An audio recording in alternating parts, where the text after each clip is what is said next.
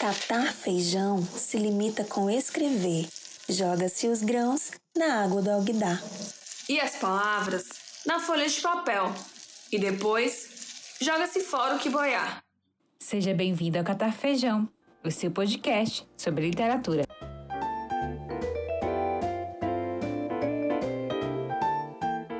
Olá pessoal, tudo bem com vocês?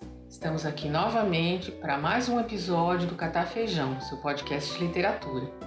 Estão comigo hoje a Clara Ximenes e o João Luiz Teixeira, que é doutor em Literatura e Cultura pela Universidade Federal da Bahia.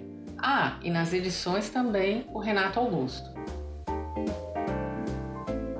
Este podcast é um projeto de extensão da Universidade Federal do Ceará e tem a intenção de conversar sobre literatura em outro formato, destacando obras, escritores e perspectivas a partir da produção científica desenvolvida pelo Grupo de Estudos de Literatura, Tradução e suas Teorias, coordenado pela professora Roseli Cunha.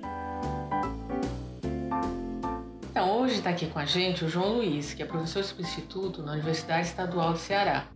E o João, no mestrado, ele pesquisou a cultura pop norte-americana, principalmente um romance chamado On the Road, escrito por Jack Kerouac e publicado em 1957. Bom, o autor nasceu na pequena cidade de Lowell, no nordeste dos Estados Unidos, em 1922. Kerouac se notabilizou como um dos grandes nomes da chamada Geração Beat, que era composta por escritores norte-americanos situados nessa região no período pós-guerra, em especial nos anos 1950 e 1960. Uma curiosidade sobre Kerouac é que, apesar dele ser conhecido como autor de língua inglesa, o inglês não foi a sua primeira língua, pois a sua família era de imigrantes franco-canadenses. Então, a sua língua materna foi um dialeto do francês recorrente naquela região da América do Norte. On the Road, ou Pé na Estrada, é o segundo romance do Kerouac e é o mais famoso. E a obra dele, apesar de ter sido escrita num período relativamente curto, é bem extensa. Também tem as publicações póstumas, trabalhos em prosa, poesia, ficção, não ficção. Todos esses escritos, eles ocorreram entre 1940 até 1967, que foi o ano que ele faleceu, aos 47 anos. Mas, João, conta pra gente por que esse romance, como que você decidiu trabalhar esse romance no seu mestrado, por qual motivo? Então, eu acho que exatamente por ele ser o trabalho mais famoso do Kerouac e por ter uma influência tão grande, não só no aspecto, no ambiente literário, mas principalmente na cultura de um modo geral. Eu sou, né, e sempre fui muito fã da música da época dos anos 60, principalmente, e na graduação eu era obcecado com Bob Dylan. Então, eu, mesmo antes de ler o On the Road, de chegar a esse romance, eu já tinha ouvido muito falar sobre a obra e sobre a influência dela, né? Eu sabia a história de que o Bob Dylan teria lido On the Road e foi uma das coisas que influenciou ele não só a seguir uma carreira de músico, mas mesmo de botar o pé na estrada, como o título do romance diz, sair da cidade natal dele, ir para Nova York e etc., fazer esse percurso aí. E como foi com o Bob Dylan, foi com toda uma geração aí de músicos, de artistas e de gente mesmo num plano mais geral. Mas antes de chegar ao Kerouac, eu cheguei, foi um período gradativo, assim, eu fui chegando primeiro aos comparsas dele, né? Então tem toda uma geração aí que é chamada de Geração Beat, que é composta por vários escritores, poetas, romancistas. E o primeiro deles que eu li foi o Alan Ginsberg, alguns poemas do Alan Ginsberg, principalmente. E li um pouco do William Burroughs, não tanto dos demais, né, o Gregory Corso e o Lawrence Ferlinghetti, até que eu cheguei no Kerouac, né? Mas aí o interessante é que quando eu cheguei lá, eu redescobri que todas essas figuras, esses personagens, apareciam novamente ali na literatura do Kerouac. E aí isso foi bem divertido. Que legal, um autor, uma obra vai levando a outra, não é mesmo? E como que foi a sua primeira leitura? Conta um pouco pra gente essa experiência. Bom, eu acho que, de um modo geral, o On the Road não é uma leitura tão fácil assim na primeira experiência. Ele tem uma certa fluidez do registro dele, porque se aproxima muito de uma linguagem falada, né? Do registro coloquial da fala mesmo. Mas, por outro lado, o romance ele é muito solto, ele tem uma estrutura um pouco solta, na medida em que ele se deixa divagar ao longo da narrativa por tangentes, ele pega uma série de tangentes e segue por elas, às vezes digressões um pouco grandes, se dedica a personagens que são somente passageiros mesmo, não retornam para a narrativa, mas isso tem a ver com um certo aspecto que o Kerouac queria mesmo imprimir na literatura dele, que é essa vontade de fazer um registro não só de um indivíduo ou um grupo de amigos de uma certa época, mas registrar em um plano mais amplo mesmo essa nação, esses Estados Unidos, né? Então ele queria registrar as figuras, os transeuntes, as paisagens, as estradas, as cidades, e isso tudo gera uma narrativa que às vezes parece titubear, né? Não anda com um foco muito definido. E tem a ver com essa exploração que é muito própria do gênero que o On the Road vai gerar, que é exatamente essa nova literatura de viagem, né? Que vai gerar road movies e uma série de outras influências na cultura da época e posteriormente também. João, você fala bem empolgado desse romance. Eu acho que o pessoal até já está ficando curioso. Vamos ouvir um trechinho, então? Agora vamos ouvir um trecho do livro On the Road, Pé na Estrada, de Jack Kerouac, que foi traduzido por Eduardo Bueno. Fui à ACM batalhar um quarto. Não havia nenhum. E por instinto, perambulei até os trilhos de trem. E tem um monte deles em demônio. E acabei numa velha pensão sombria, junto à oficina das locomotivas. E passei um longo dia maravilhoso, dormindo numa grande cama branca e dura e limpa, com palavrões rabiscados na parede, ao lado do meu travesseiro, e as surradas persianas amarelas emoldurando a enfumaçada paisagem ferroviária. Acordei com o sol rubro do fim de tarde, e aquele foi um momento marcante em minha vida, o mais bizarro de todos, quando não soube quem eu era. Estava longe de casa, assombrado e fatigado pela viagem, num quarto de hotel barato que nunca vira antes, ouvindo o silvo das locomotivas e o ranger das velhas madeiras do hotel e passos no andar de cima, e todos aqueles sons melancólicos, e olhei para o teto rachado, e por 15 estranhos segundos, realmente não soube quem eu era. Não fiquei apavorado, eu simplesmente era uma outra pessoa, um estranho, e toda a minha existência era uma vida mal-assombrada, a vida de um fantasma. Eu estava na metade da América, na linha divisória entre o leste da minha juventude e o oeste do meu futuro, e é provável que tenha sido exatamente por isso que tudo se passou bem ali, naquele estranho entardecer avermelhado. Vejam que aí nesse trecho que a gente leu, é um trecho bastante extenso, mas se você for olhar a redação, ele tem só 3 pontos finais, né? Isso, assim, como um professor de revisão textual, deixa a pessoa louca.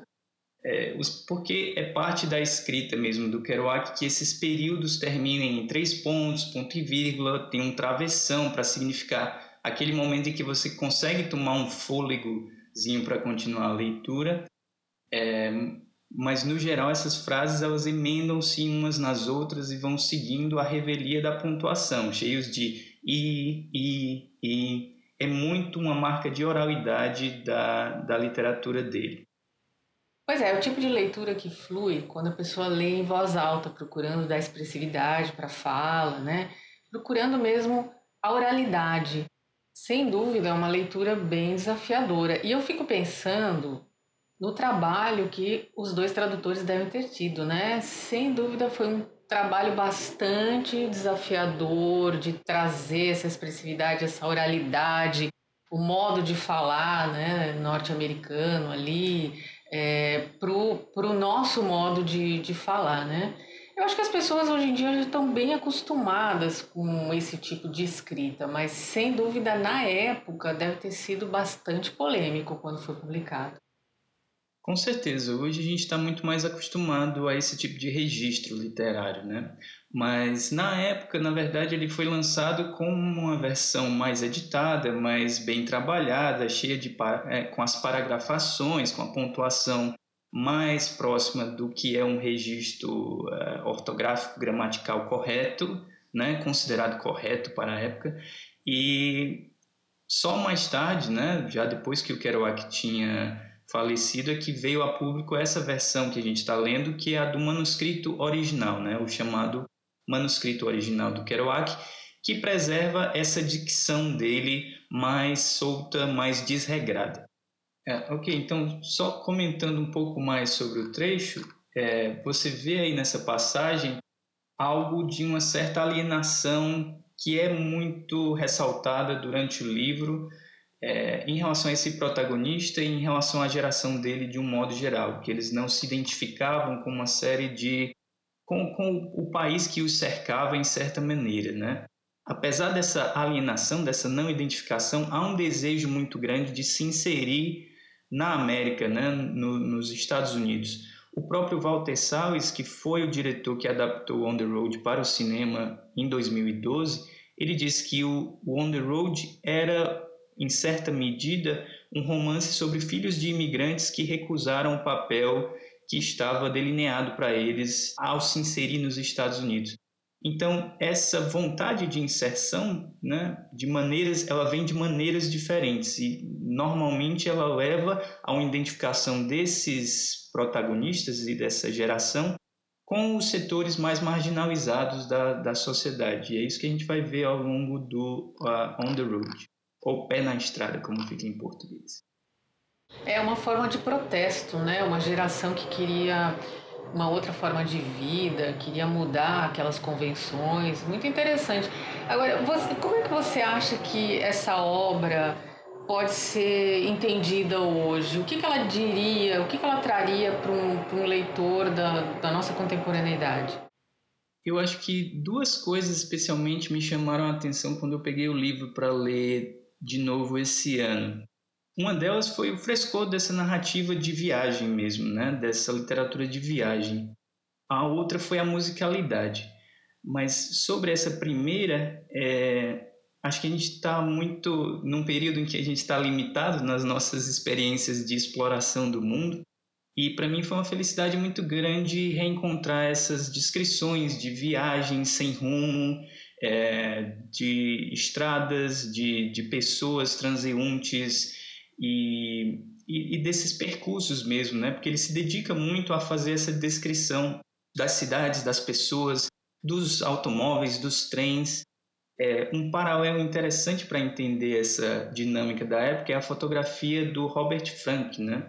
Que é um fotógrafo suíço que percorreu os Estados Unidos nessa mesma época com uma vontade similar de registrar o público, né, a nação. Ele tem uma publicação que foi lançada em 1958 chamada The Americans, né, ou Os Americanos.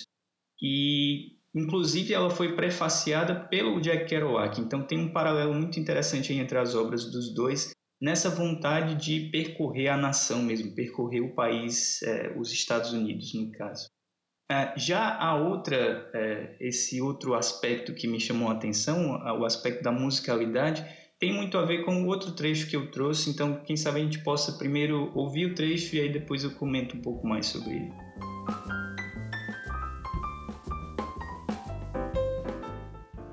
George Shearing. Exigiram que ele fosse lá e tocasse. Ele tocou. Tocou inumeráveis acordes repletos de notas surpreendentes, cada vez mais altas, até o suor respingar todo o piano e todos o escutaram, com reverência e temor. Depois de uma hora, o conduziram para fora do palco. Ele retornou para o seu canto escuro, o velho Deus Shearing, e os rapazes comentaram. Não sobrou nada depois disso, mas o esbelto líder da banda franziu as sobrancelhas. Vamos tocar mesmo assim. Ainda sairia algo dali. Sempre há mais, um pouco mais, nunca acaba. eles se esforçaram para encontrar novas frases depois das explorações de Shearing. Tentaram arduamente, retorceram-se e se enroscaram, e sopraram. De vez em quando, um grito preciso e harmonioso sugeria uma nova melodia que algum dia poderia ser a única música do mundo e que encheria de alegria os corações dos homens. Eles a encontravam, perdiam, lutavam por ela, encontravam-a de novo, riam, gemiam, e Neal, suando na mesa, dizia a eles: "Vai, vai, vai!" Às 9 da manhã, todo mundo, músicos, garotas de slack, garçons e o trombonista magrinho e feliz, cambalearam do bar para o imenso rugido diurno de Chicago, para dormir até a outra noite selvagem do Bob. Neal e eu estremecemos maltrapilhos. Pelo trecho a gente vê que é a narração de um ambiente, de um estilo de vida que deve ter chocado os leitores na época, né? Fazendo um paralelo, seria como um romance narrar em época aproximada, aquela boemia do samba, né? Ou atualmente o funk. Enfim, acho que deve ter sido bem polêmico lá na década de 1950. E é muito interessante ver essa confluência de artes, né, no romance. É um romance que está ali envolvendo as outras artes, né? Isso, principalmente a música, né?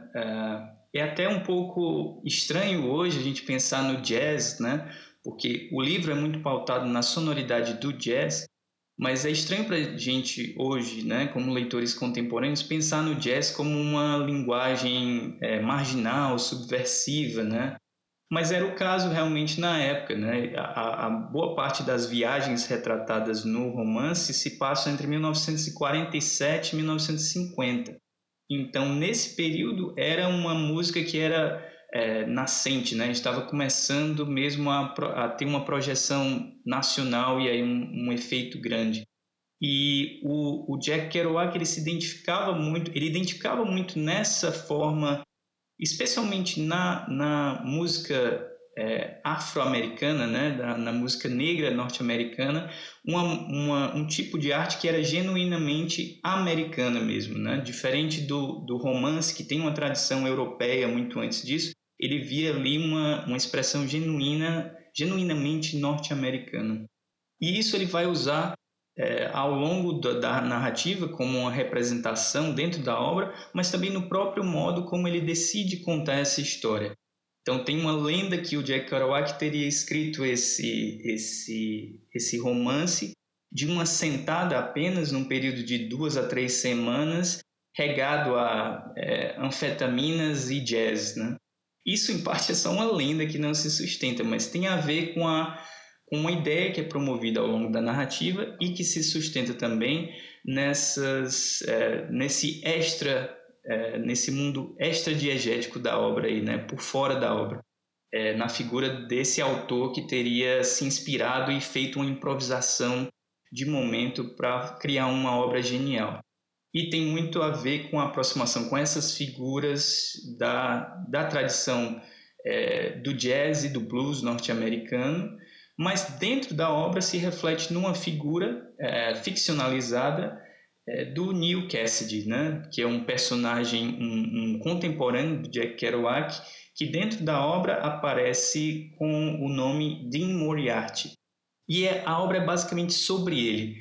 O Kerouac começa falando sobre o Dean Moriarty e termina o romance falando sobre ele.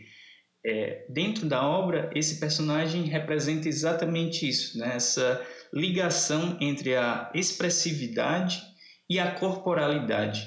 Nesse trecho que a gente leu, ele está suando, né? E isso é recorrente. Toda vez que ele tenta se expressar, o esforço dele é tão grande que ele sua e transparece o suor dele na narrativa. Isso tem a ver com essa conexão que o Jack Kerouac estava tentando imprimir entre expressividade e corporalidade, né? Através principalmente da figura do Neal dentro desse romance. E também com essa ideia de improvisação que ele resgata durante a narrativa e também nesse mito fora dela de que teria escrito o romance todo numa improvisação de 2 a 3 semanas. Mas a verdade é que esse mito não se sustenta, né? Todo músico pode dizer isso para você, que ele não improvisa num vácuo, a partir do nada. Ele improvisa porque ele exauriu ali a técnica dele a um ponto em que ele já domina aquele instrumento de uma maneira que ele consegue dialogar quase como se o instrumento fizesse parte do corpo desse indivíduo. Então, é através de uma técnica exaustiva, né, de uma série de ensaios que ele consegue produzir o que a gente entende como improvisação. E como é com os músicos, não foi diferente com o Kerouac. Ele também ensaiou o começo desse romance diversas vezes, passou vários anos escrevendo e reescrevendo, até que ele chegasse a essa redação final, se não me engano, em 1950. É muito interessante, né? Porque, como você falou, assim como os improvisadores do jazz, por trás desse improviso tem muito estudo, né? Bem interessante.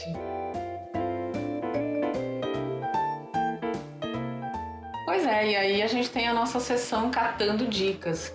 Quais são as dicas aí que vocês trouxeram para o pessoal hoje?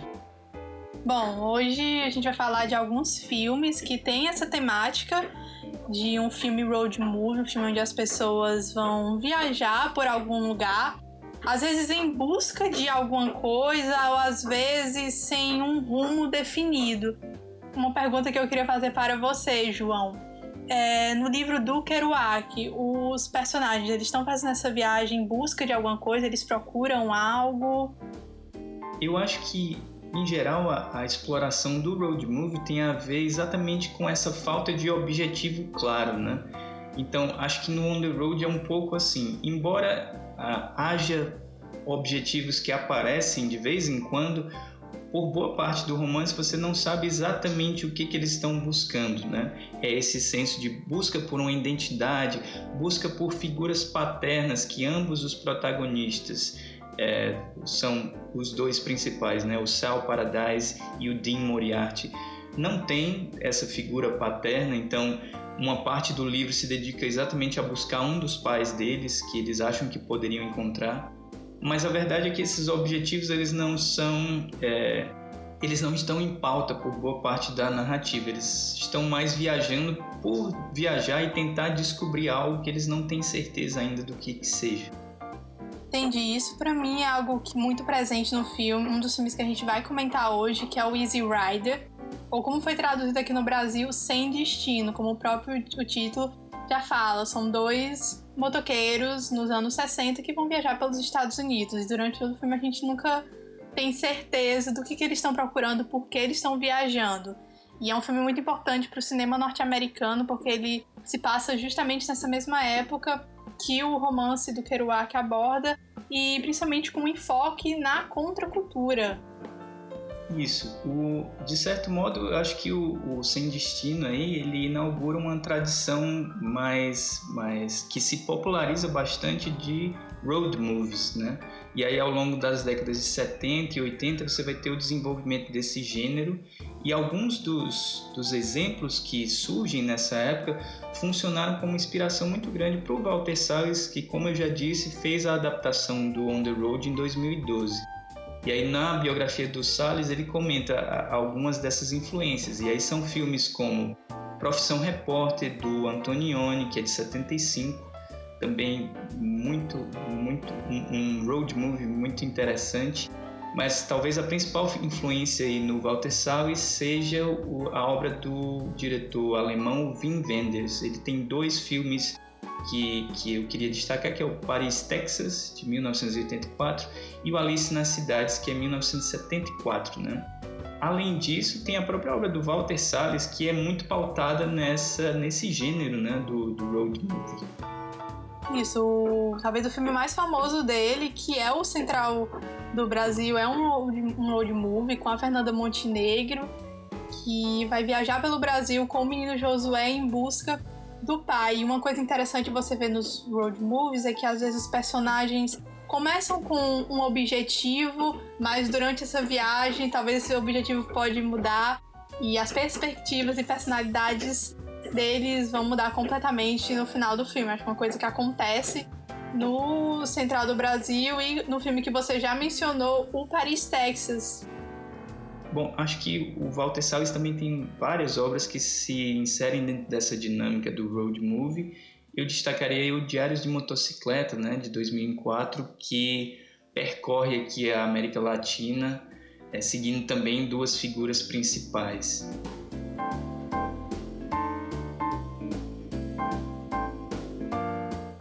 Muito bom, várias dicas hoje no Catando Dicas, mas tudo que é bom dura pouco, né? Então a gente vai ficando por aqui. Espero que vocês tenham gostado dessa breve conversa sobre o Pé na Estrada, né, do Jack Kerouac. Quero agradecer muito a participação do João, né? E nós nos vemos aí nos próximos episódios. Eu que agradeço o convite. Obrigado por me receber e até a próxima. Tchau, tchau, pessoal. Até o próximo episódio. Se você quiser escutar os nossos episódios e também a primeira temporada, pode procurar a gente no Spotify e também você pode nos seguir no Facebook e no Instagram, @catarfeijão. Lá você pode comentar o que você achou sobre os episódios e dar sugestões.